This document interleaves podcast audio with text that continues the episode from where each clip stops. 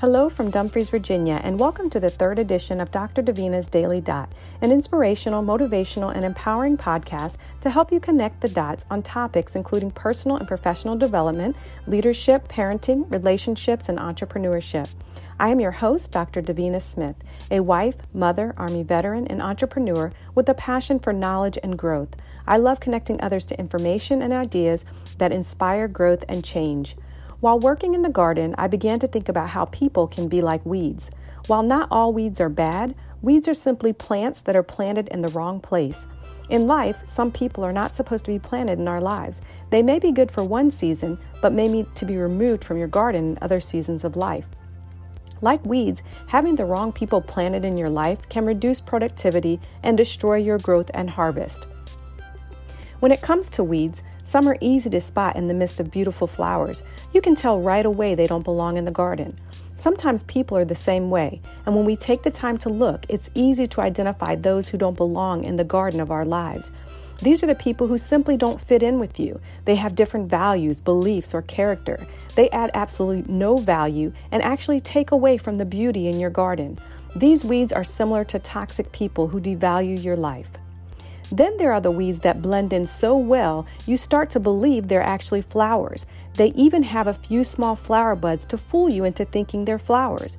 These weeds are like fake people who are not authentic. They want you to believe that they're the same as you, that they have a similar makeup. They may even pretend that they have your best interests in mind and act like they have good intentions.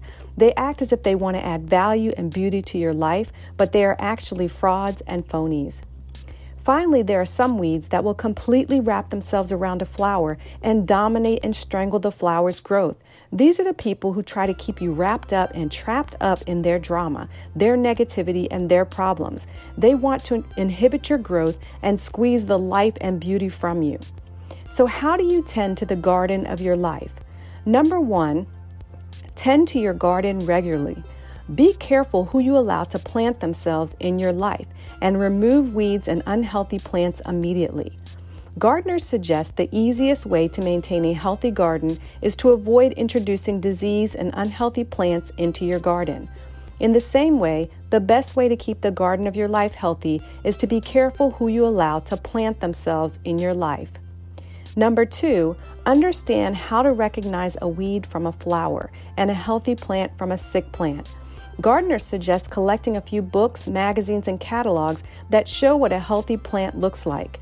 In the same way, we can educate ourselves with books and information to know what healthy relationships and people look like. And number three, assess the quality of what comes in and out of your garden. Gardeners suggest not simply looking at the top of a plant, but inspecting the root quality. In the same way, do not judge a person based on external beauty. Take time to inspect the root. What is the core of their nature? What is their foundational beliefs and their true character? Do they align with your personal beliefs and goals? In this way, if you only bring the people into the garden of your life, you will keep your garden healthy and vibrant.